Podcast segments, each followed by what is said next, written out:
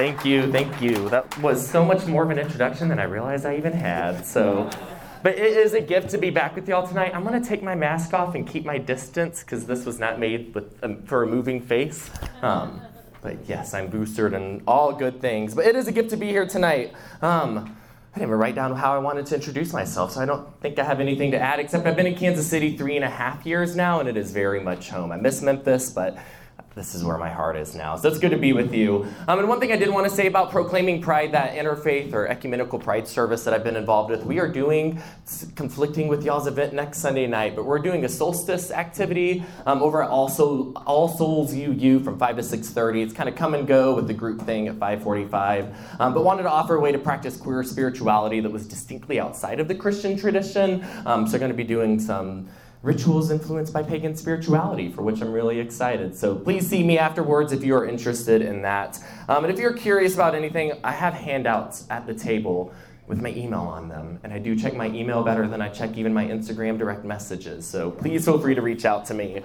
Um, but tonight, as part of the Liberation Theology series that y'all have been a part of, I want to talk to y'all a little bit about fancy big word called utopia and what some queer people are saying about this, both queer theorists outside of religion and spirituality, um, and what some of us within the church and within spirituality are saying. So, to get started, I'm curious. When I say the word utopia, what comes to mind? What words, what images, what stories? Um, feel free to shout it out. I don't need no hands or anything. Paradise. Paradise. Perfect. Say that again. Perfect. Perfect. Perfection. Early American history. Mm. Some layers there. Exactly what you thought it would be. Exactly what you thought it would be. Ooh, I like that one. Gardens. Gardens. You know, in my utopia, there'd be a lot of plants and gardens, so yes. Well, for a long time, whenever I thought about the word utopia, I thought of a short story called The Ones Who Walked Away from Omelas by Ursula K. Le Guin, excuse my misspelling of her name. Um, she's a sci fi author. She wrote this story in the 70s. It's like a little four page story. I'm not going to read it all, but I dare you to go find it because it wrecked me a little and it may wreck you. Um, and I read it a few years, or like 10 years ago, and I think about it all the time. Um, it's a short story that's about this perfect utopian city named Omelas, or uh, I think that's how, that's how I'll say it tonight. Um, and it's this perfect city that's literally perfect from the ground up. Everyone has everything that they need, um, not just to like be fed and be comfortable or even be happy, but she goes on about how all the citizens have everything they need to have purpose and joy. It is a true utopia in the purest of sense, from the downtown of the city all the way to the farmlands outside. Every single citizen knows true joy and true purpose. But like most stories of utopias, there's a catch. And the catch in this story is I'm going to spoil it for you, so please excuse me. Um, during adolescence, every citizen from Omelas has to go um, downtown, make a journey to the center of downtown to this big old building, and they go to the basement of it, and they're shown a door that's locked up. And they open the door to see a human being that's been locked in that room 24 7, 365 from birth until death. So the perfection of this entire city rests on this single individual's suffering from beginning to end. She goes on and talks about like maybe they're not really an individual because they've been in this room since they like were alive so they don't have any thoughts or desires, they don't have any purpose to be fulfilled but it's still kind of struggling. So there's a catch to this utopia, or maybe it's not a catch because maybe they're not struggling. But the story ends by talking about how there are many of those in Omelas who, upon learning about the catch this, after this rite of passage, either right after or maybe years and years down the road, they decide to leave. And they decide to go and they go do something else. And one of the last lines in the story says, They go on, they leave Omelas, they walk ahead into the darkness, and they do not come back. So, this story is a fabulous story that I've always thought about when I thought about utopia. But a few years ago, a couple years ago, I read another book that really changed what I think about when I think about that word. And it makes me think that utopia might actually be a real place, but it's not that city, Omelas. It's more of the location, the unknown, into which those who walk away from Omelas walk. That's kind of what I want to talk about tonight. And I know it may seem kind of weird to talk about utopia when we're talking about liberation theology, because we know things aren't going to be perfect tomorrow. But I think utopia is loaded into any conversation we have about liberation and freedom and oppression. Because at the core, we're all asking is, is there ever going to be a day in which we no longer need liberation? And that is often what people think about when they think about utopia. So tonight, I'm hopeful that this little presentation, I'm going to speak for 20 ish minutes and then give us 15, 20, depending on how long I go, um, to reflect and engage through a few different manners and discussion, reflection on your own. I like to take it Montessori style when I lead and teach. I work with youth, so I have to let them kind of take their own lead a lot of times. But I do think this category, or how I'm going to define utopia tonight, is going to be really helpful for thinking about liberation. It's exactly what came to mind as soon as I found out I was tasked with talking about orthopraxy versus orthodoxy, which Two big words that you don't need to know, especially if you never want to go to seminary or anything. But orthopraxy is a fancy word for right action, right practice, and orthodoxy is like right thinking or right belief. Um, and so tonight, I'm not going to use those words too much, but I'm going to show you how we can talk about liberation theology and utopia in a way that concerns more with what we do and how we practice it versus what we think or what we believe.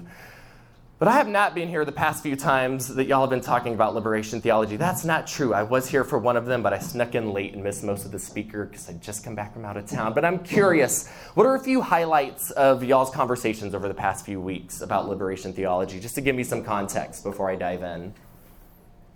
Institutional sin. Institutional sin, yes. That it should be about like the poor, the disenfranchised leading the way and defining the, the way. Yeah. Amen. Racism in the legal system. Yeah, I think that was the one I was here for. Any other insights that y'all have gleaned? The power of the people. The power of the people. Amen. The need for confession. The need for confession. This makes me feel Christian when I think about that. Yes. Cool. Well, I'm excited to add to the conversation tonight because I think that this whole category of utopia can really help us dream about the future in powerful ways. So, I'm kind of a wannabe academic. Tonight, I'm, one of my big passions is taking the academic conversations that we have within seminaries and grad schools and making it accessible to people who don't want to go spend thousands of dollars and years of their lives to have those conversations. Um, and this author, this thinker, I think is one of the most important that I've read that I think needs to get out of academia. Um, and his definition of utopia is going to kind of be um, the guiding principle for tonight. So, Jose Munoz um, was a performance scholar and queer theorist, I think mainly who worked out of NYU. He passed away in 2013.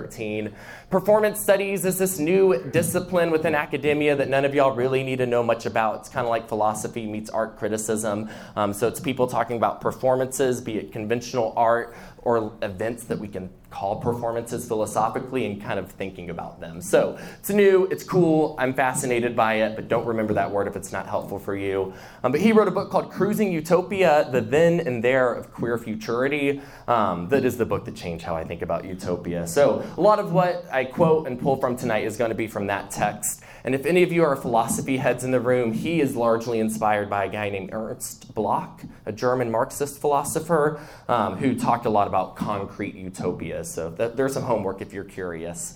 Um, but before we unpack his definition of utopia, I want to start where he starts in the book by looking at a piece of art. He's a performance scholar, so he starts with art, pieces of performance. And that's what we're going to do tonight. So, this picture, it's on your handout. Um, it's up here on the screen as well. It's nothing too fancy, um, but it's actually one of Andy Warhol's still life. So, you may recognize one of the objects is something from Warhol's imagery. Um, but this is one of his lesser known drawings from a collection in the 50s. But I wonder, what do you see when you see this picture? What do you notice? What do you think? What do you see? Flower Coke bottle. A flower in a Coke bottle. What else do you notice or what re- reaction do you get from this simple little drawing? This like human nature dichotomy. Hmm, Yeah, there's some dichotomy in there, something human about it. Coke couldn't sustain life like that. But Coke couldn't sustain life like that. Yeah. What is she doing? She don't she don't grow roses. Like capitalism versus what the earth just gives us freely. Yes, and did you read my handout like ahead or did you read my notes ahead of time? she just knows. Honestly, the first thing that came to mind when I saw this drawing was a practice I had in grad school. We had a rose bush in front of one of my houses, so whenever we had people over for parties or dinner or this or that, we took our Topo Chico bottles that we had dozens of in recycling and put a little rose and sent them home with it. So when I opened this book and saw this, I was like, hey, that's familiar. Um, but yes, y'all actually nailed it. I'm like maybe y'all did read this book in advance but um, what like munoz starts off his book cruising utopia with this warhol image. He talks a lot about warhol throughout this book so if you're curious about warhol um, he has some cool things to say, but he points out that there is a juxtaposition of two things here that we may believe don't belong together. A delicate life form that is a rose, which often represents perfection and beauty, and all of these elevated ideals, and an empty Coke bottle, a little, literal piece of trash. And in the 50s, we weren't as familiar with the art we are now, which often recycles a lot of trash imagery, and Warhol's been a big part of that. Um, so in the 50s, this was kind of like it was, there was less precedence for it. Um, but Munoz describes how there's a subversion going on in this image with the Coke bottle. The Coke bottle that's supposed to represent production, consumption, capitalist waste um, is transformed into something new by its juxtaposition with this rose. He says that the Coke bottle um, is the everyday material that is represented in a different frame. It lays bare the potentiality that it represents, or this image lays bare the potentiality um, and so Munoz is really curious about that, that word potentiality. You're going to hear me say that a lot tonight. That in this juxtaposition, this creative intersection, Warhol opens up a potential for a new meaning out of this object that's just supposed to represent waste, consumption, nothing beautiful, but just the sugar that rots your teeth. And that's why I can't drink Coke anymore.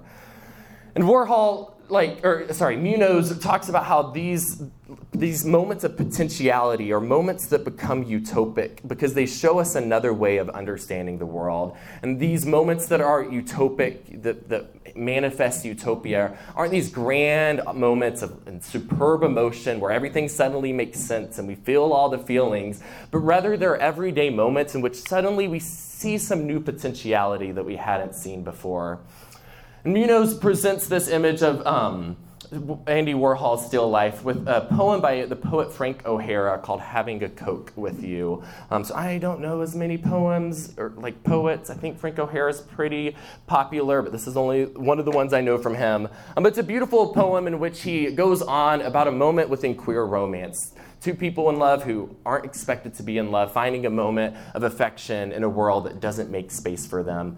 Um, and it starts off by saying, Having a Coke with you is even more fun than going to San Sebastian, Irun, Hendaya, Biarritz, Bayonne, or being sick to my stomach at the Traversa de Gracia in Barcelona.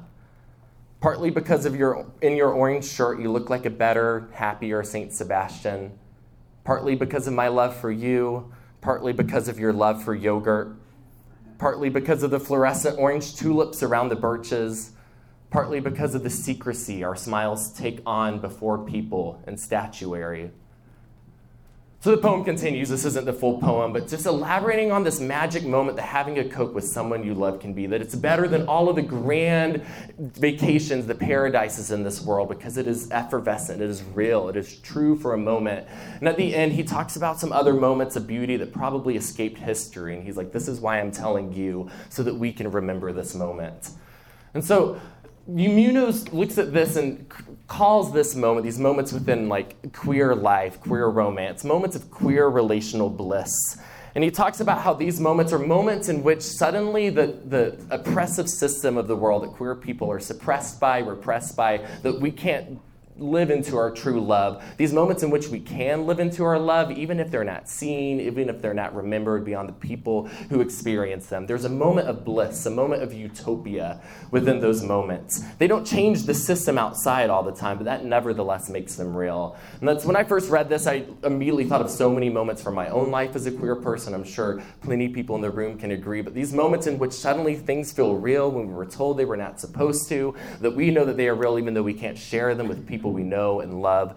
But these moments are nevertheless real and meaningful and important. And he says, help us navigate what utopia is. And so, queer moments of queer relational bliss reveal that there is utopia in the everyday because they give us the ability to rewrite a larger map of everyday life. So, this moment of sharing a Coke with someone you love was more than just a Coke. It showed the potentials of what the world could be should everyone be free to share a Coke with the people that they love. So, the rest of his book finds moments like this in art forms and moments in artists' lives and all sorts of things, performances, both strictly and non conventionally performances.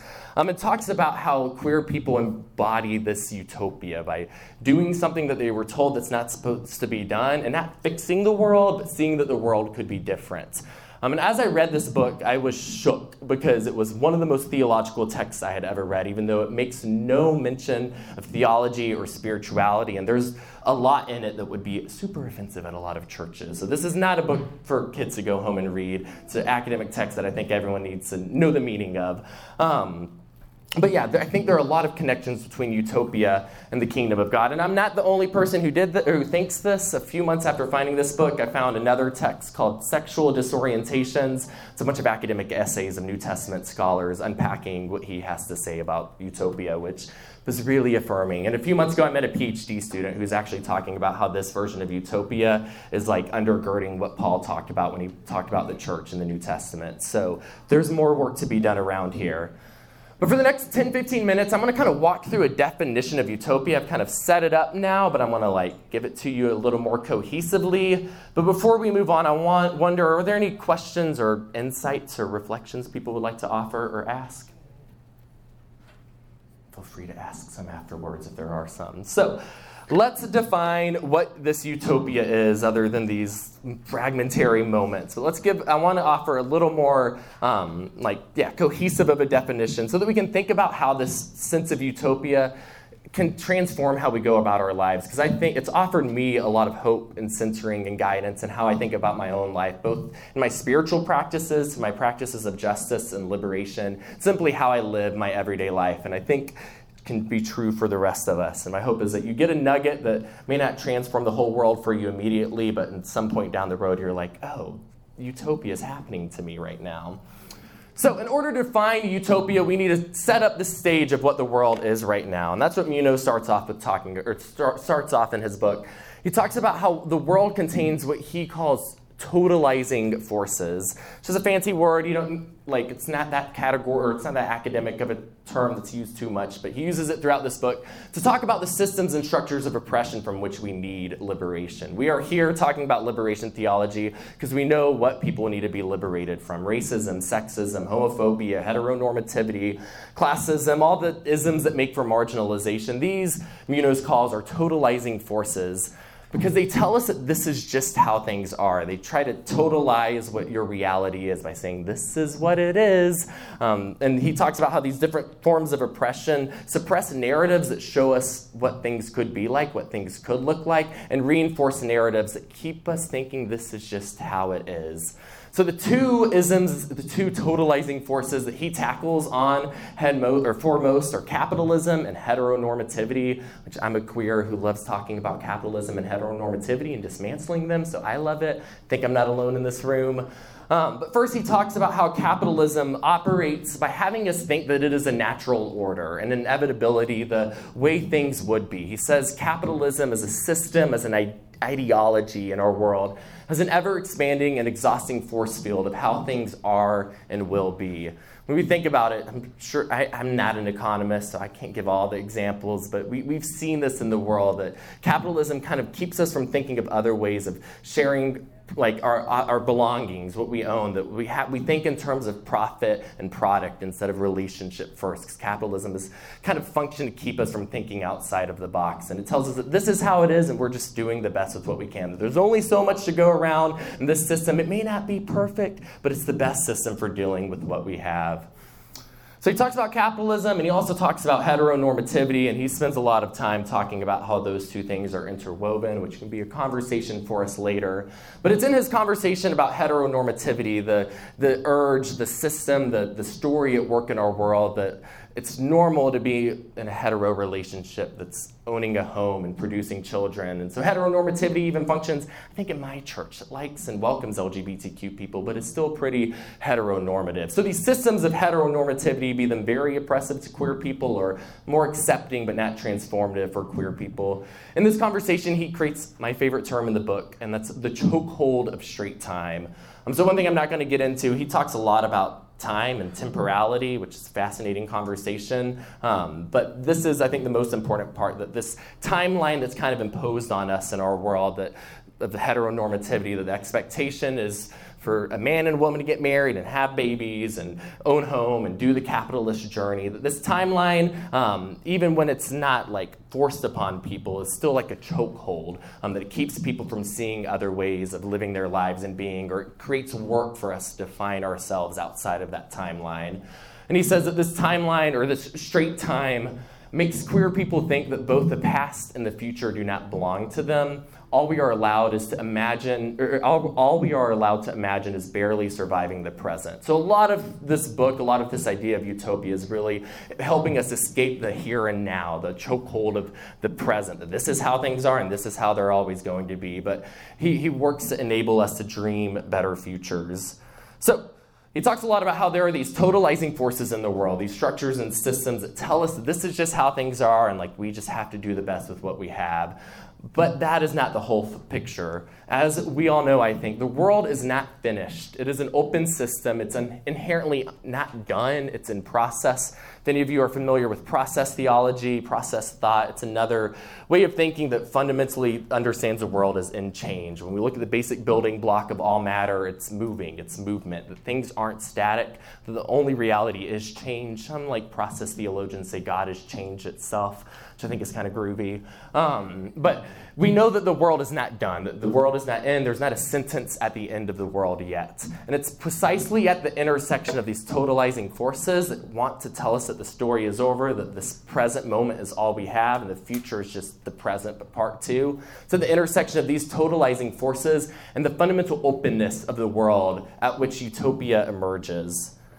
And so, utopia then is not this perfect place that we reach and we never leave. It's not that city of Omelas in which we just go along forever, never worrying, never struggling, never working towards something in the future. Rather, utopia is, or, or utopia is found in fleeting and fragmentary moments of insight and potentiality. That's what he was getting at with showing us those pieces of art that we started out with, the poem and the uh, Warhol Coke bottle. He shows us that there are these moments in which suddenly we see things differently. That Coke bottle that was representing capitalist waste suddenly becomes this vessel for beauty and something transcendent. He says, throughout our lives, there are moments that help us see suddenly that things can be different than what we've told. And those moments are utopic moments, not because they solve everything, but because they give us the courage to move forward with a different way of being in the world. And so, a couple, or one of the things that he emphasizes about this idea of the utopia, then, like I kind of said at starting out, it's not always these grand moments where everything suddenly makes sense. Rather, there are everyday moments in which we get a glimpse of something different. So, moments of utopia, when we saw that Coke bottle, we weren't suddenly like, this is how I fix capitalism. Rather, we got a glimpse of, oh, what could the world be post capitalism? The same way, these moments of utopia don't save us, but they're everyday moments that show us the, the glimmer with the potentiality for something to be different. Um, and yeah, so he talks about how the utopia itself is not this place or just these moments, even, but rather it's an impulse that we see in everyday life and like living in the realm of utopia is living in the realm of educated hope. It's not knowing all of the answers, it's not fixing all of the issues, but it's training ourselves, educating ourselves to see moments in which we can see things differently so that we aren't locked into the here and now, but can create a new world together. So, obviously, he is he emphasizes that queer people have experienced these moments throughout our lives, throughout history. Just again, like when, whenever queer love or queer affection or queer desire has found a moment to manifest, it is one of these utopic moments because it isn't supposed to exist according to the totalizing forces, but it still does. And those who experience it suddenly see that the world doesn't have to be like they were told it was supposed to be. So he opens up with the long quote. This is like how the book opens up. And I tried and tried to like make this my own words or something else, and I just thought he said it better. So I'm going to offer this. This is kind of how he connects queerness with utopia.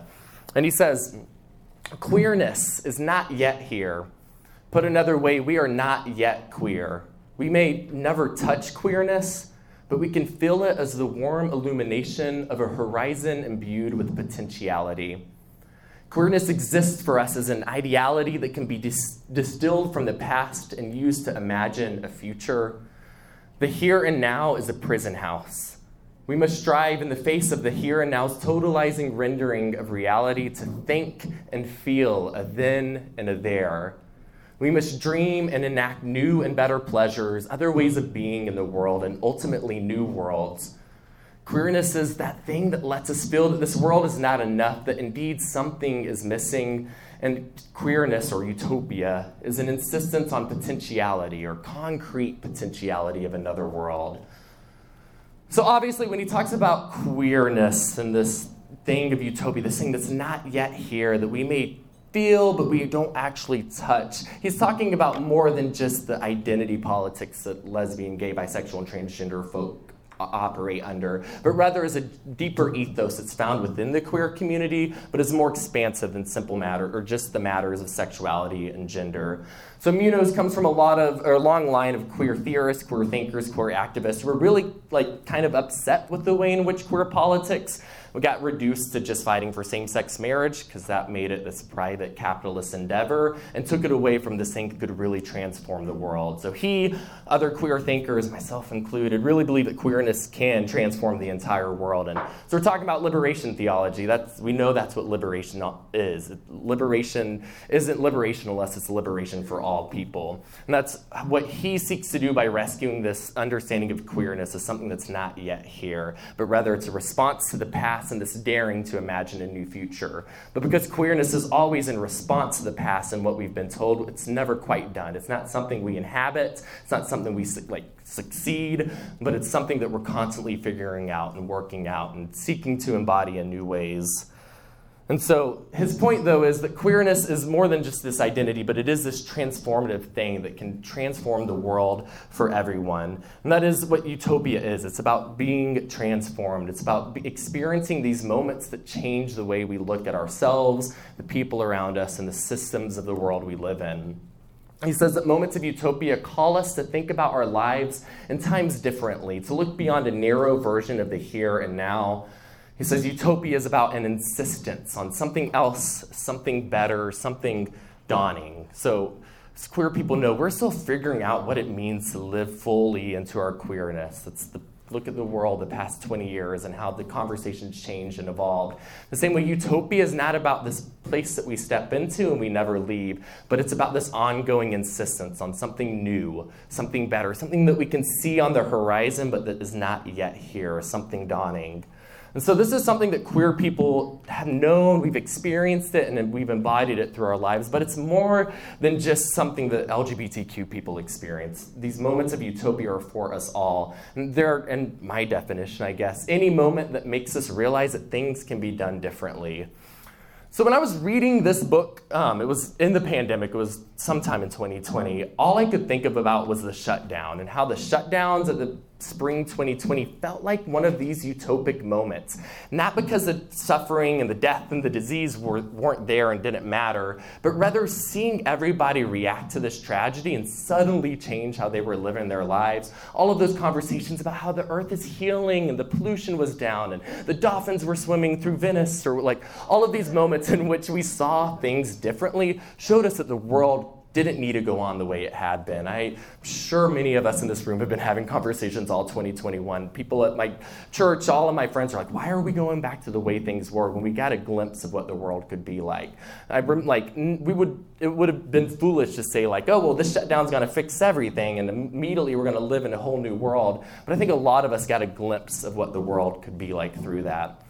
Other moments of utopia come in everyday communities like this. I think the open table really embodies utopia in a lot of ways. But any moments of solidarity and mutual aid that speak to the systems of capitalism in our world that say you have to earn your worth, that you are only worth what you produce, any sharing of money, of funds, of goods, of food, of anything that kind of go against that themselves are moments of utopia.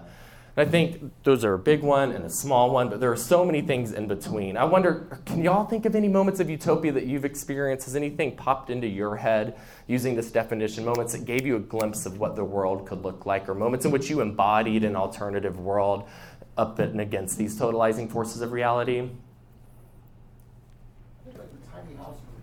Mm-hmm.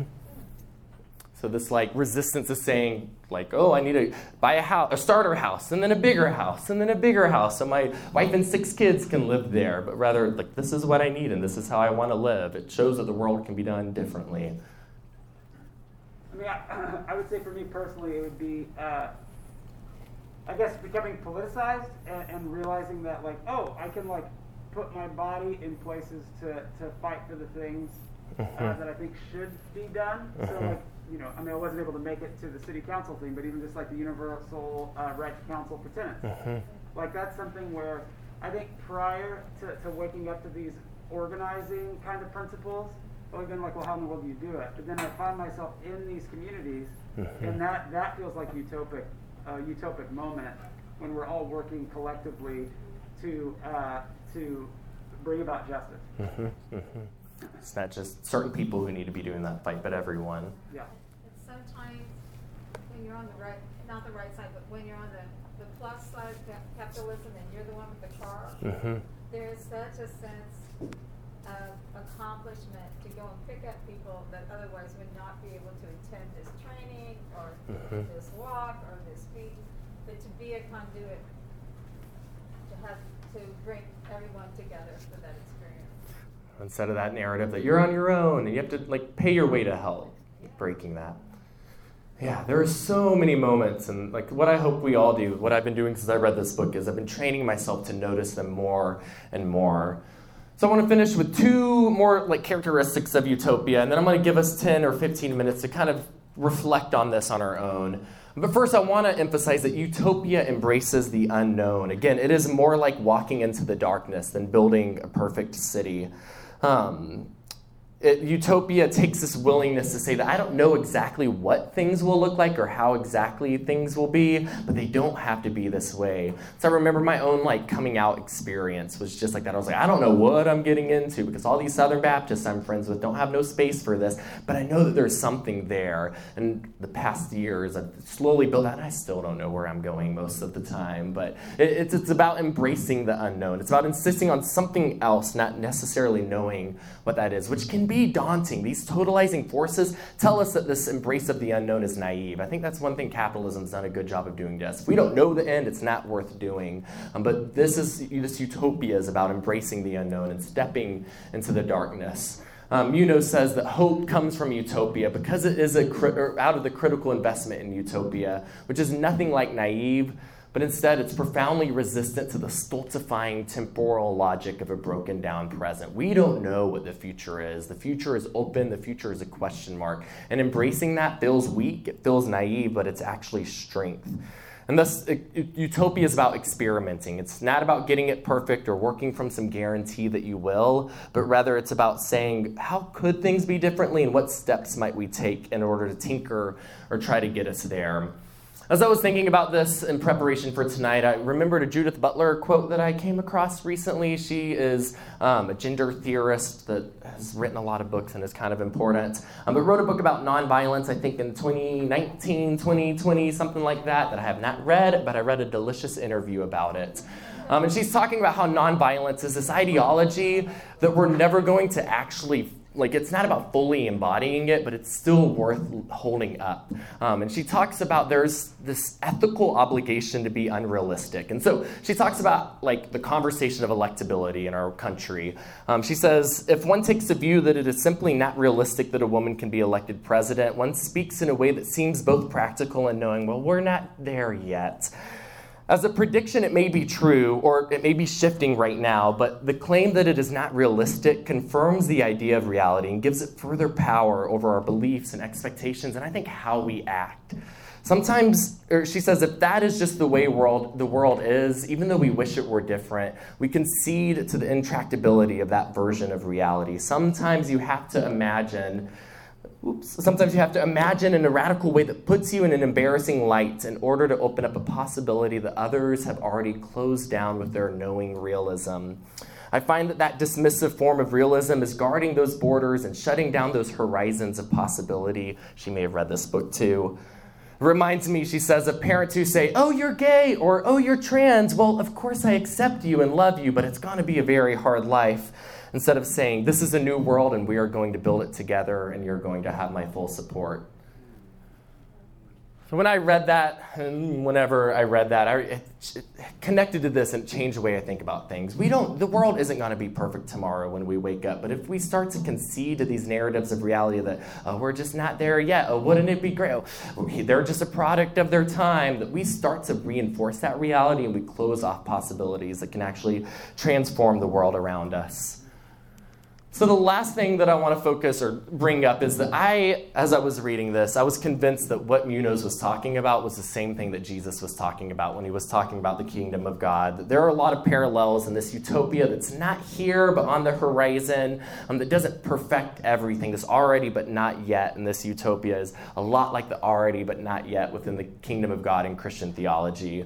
One of my favorite moments in the Gospels is in Luke 17 when Jesus was asked by the Pharisees when, when the kingdom of God was coming, and he answered, The kingdom of God is not coming with things that can be observed, nor will they say, Look, here it is, or there it is, for in fact the kingdom of God is among you.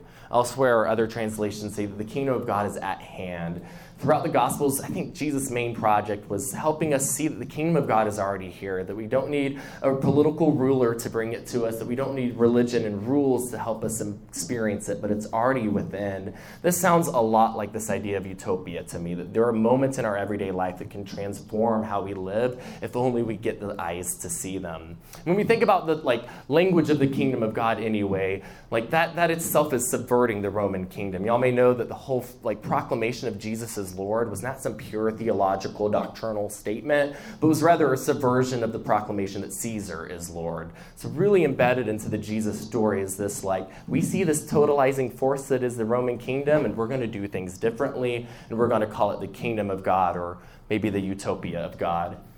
There's a lot of like scholarship, a lot of thinkers who talk about the whole purpose of church is not to perfect the world, um, like top down at least. Like we're not trying to make everyone think just like us, but rather the church is supposed to be a microcosm. Faith communities are supposed to be microcosms of an alternative society of God's utopia. So the goal is not perfecting it so you can bring other people in and be like, look, we're doing it just perfectly, but looking around to these people that you do community with and saying, we're going to try, we're going to insist on something else, something new, something dawning for me, that helps release a lot of the like pressure I feel like I put on churches myself or that we feel for things to be perfect. Because when they're about being microcosms of practicing utopia, it's about getting those glimpses and never being there fully.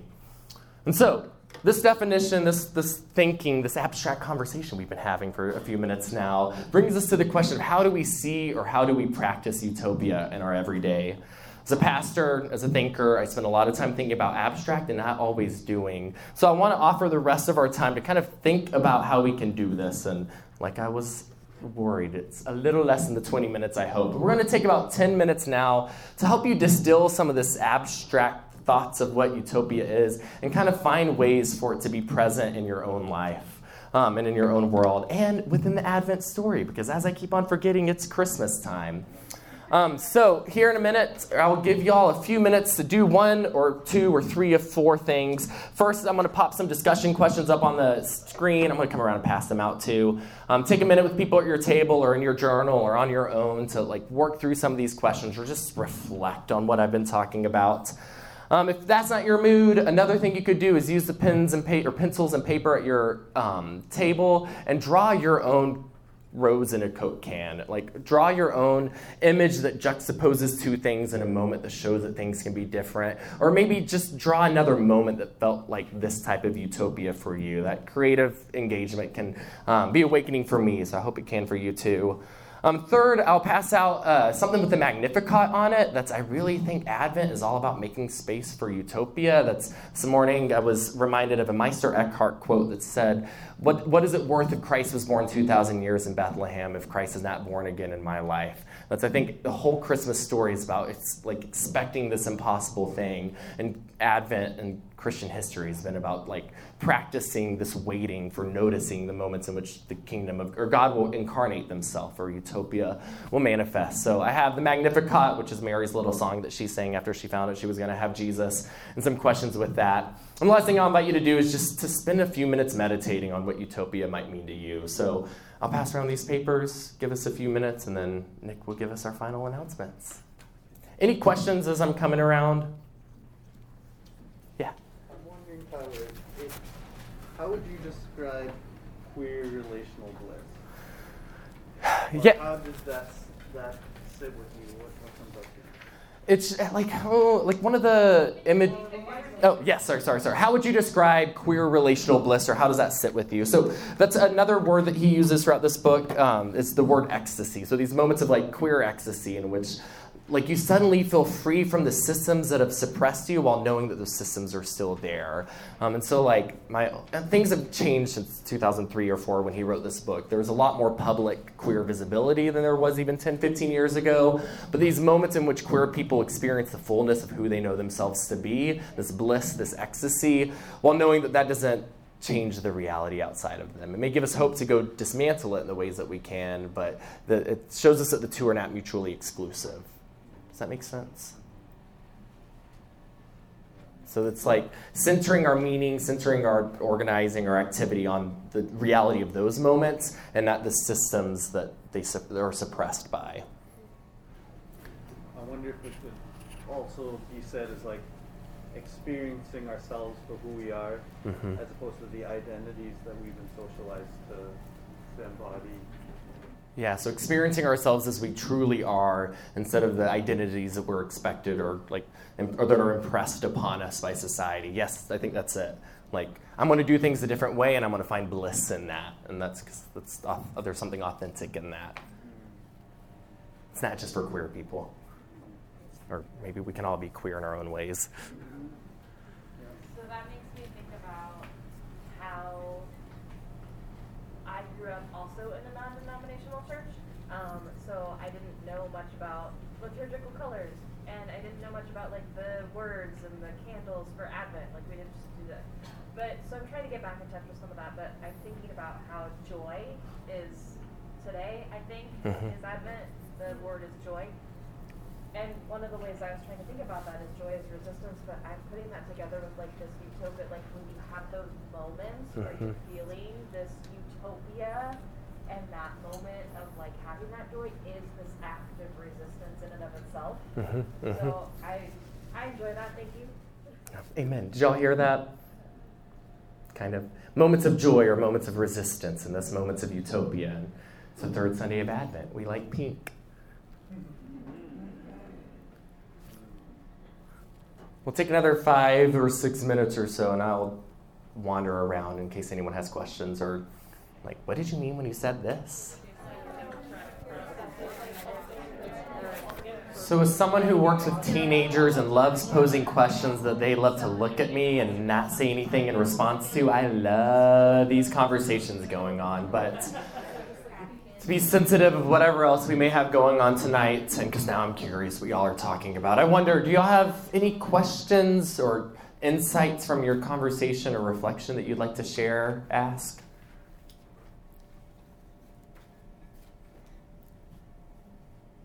Yeah. I, I have a question, I guess mostly for you and your take on this, but the quote that you read that was like, the here and now is a prison, or something like that. Mhm. So what that reminded me of is um, Thich Nhat Hanh, the Buddhist teacher, and all of the focus in Buddhism on like being in the present moment and Mhm. focusing very much on the present moment. Mhm, mhm. Um, and I've always kind of wrestled with that. So like I don't have everything I need in the present Yeah. moment. A lot of people, if they close their eyes right now, would not have everything they need. Uh huh. And so I'm curious, like, if you could comment on, on kind of that, that difference. I like that. Yeah. Give me two days and I'll write a paper about it 'cause I think there's a lot there. Well, that's, I guess there's like the present. So, as he's talking about this, it's like the present is dictated to us by these totalizing forces. So, the way in which we're told to understand the present is this moment on a timeline that's guaranteed, and things are just going to continue being this way because this is how it is and this is how it always will be. Versus the like presence I see within a lot of mysticism and meditation stuff is like, a presence that's deeper than the single present moment. So, like, uh, like thinking a lot about time and what time is. Like the here and now that Munoz is talking about is this here and now that the future is closed. Like the future is just going to be this moment, but a little bit different. Versus the like future that he dares us to dream of is one that makes us so radically present to the current moment so that we can see what's behind us, see what's not here, that we can see that indeed something is missing and insist on a better future. Um, and so I think I think there's a lot of connections between meditation, mysticism, a lot of Eastern mysticism as well, and what Munoz is trying to inspire us into. That by being more present to the moment, that we get out of these narratives that describe what the present is. So as soon as we're truly present to the current moment, we know that the future is open. That's process theology talks a lot about how every moment is a sum of its past, but it's not reduced to just what's behind it. So every moment is like constituted by everything that's happened, but not just everything that's happened, but God's presence within it. If we understand God has changed itself, that means every moment has a radical opportunity to be different, that it's open, that we live in this open system.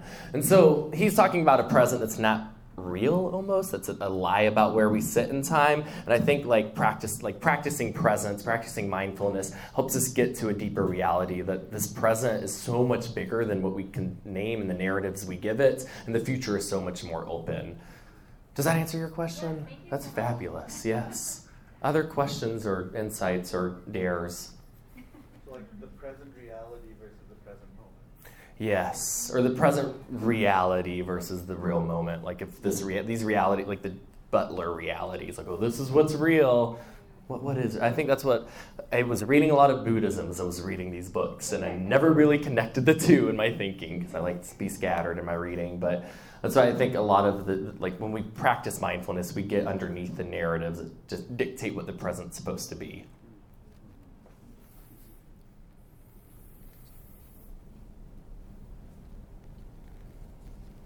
I guess uh, another question. So, what would you say?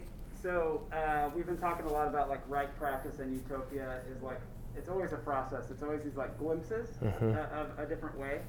And uh, the folks who are like way convinced that right belief is the thing, like, what would you have to say to them and that version of utopia? Mhm. Like, what would you difference? I guess, like as I said to you when you whispered this question a couple of minutes ago, uh-huh. when we believe that the world is open, that the future is not dictated, we can't have a right belief in that sense, at least. So the orthodoxy understanding that.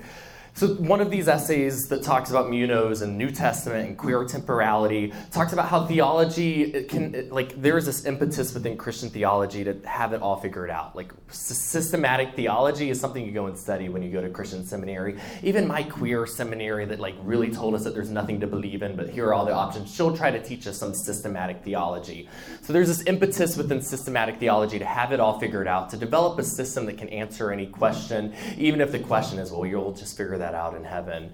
Um, and so this article that I love talks about how the task of theology must then not be a like it must not have a teleological end. It must not seek to end. Like there is no end to theology, but rather theology is about insights. And he uses the word end, or they use the word insights. I forget who the author is. Um, but so I guess that's kind of what I would say to that. But the world is open. Belief in the orthodox sense can't exist because the world is always changing. And so as soon as we have a system that's figured it out, it's not, it doesn't work anymore because every moment things change. And so rather belief to me is not about these dogmas that we can like hold that are timeless and true forever, but rather the narratives we tell ourselves. And so that's I mean like so to me it's a belief that utopia is loaded into the everyday moment. That's not a thesis I can build a system around and prove exactly, but rather it's approaching how I live my life. So thinking about beliefs not as these doctrinal things that are airproof and bulletproof, but it will last all of time, but rather beliefs as the stories we tell ourselves so that we can think of better stories to tell ourselves. And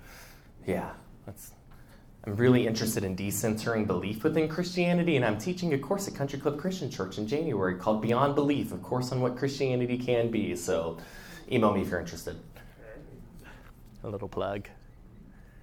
Any other questions or insights? Uh, reminding me of Octavia Butler's parable of the sower. I think Earthseed, that's why when you said Earthseed earlier, I meant to mention that tonight. But if you've ever read Parable of the Sower, it is, and like I read, the quote on the back of your handout is from Monica Coleman's Making a Way Out of No Way, a Postmodern Womanist Theology, in which she spends two chapters talking about the Parable of the Sower as a theological text. That was like my intro to theology textbook. Um, but that book's an incredible novel about dystopian America in the 2020s when everything's falling apart and there's a demagogue president who gets elected and keeps on talking about making America great again. This was written in the 90s. Um, but in the book, there's a young woman who starts a new religious movement that I think practices utopia exactly how Munoz talks about utopia. So if you haven't read that book, please do, like now, tomorrow. Carefully, yeah. Awesome. Well, it has been, I was telling Nick, I have talked about Munoz and utopia and queerness to friends and on dates and early in the morning, drinking coffee with people and late at night over wine. And it is a gift to be talking about with a bunch of people who are dedicated to practicing it. Um, so thank you. Reach out to me if you ever have any more questions. And may we all go insisting on something else, something new, and something dawning.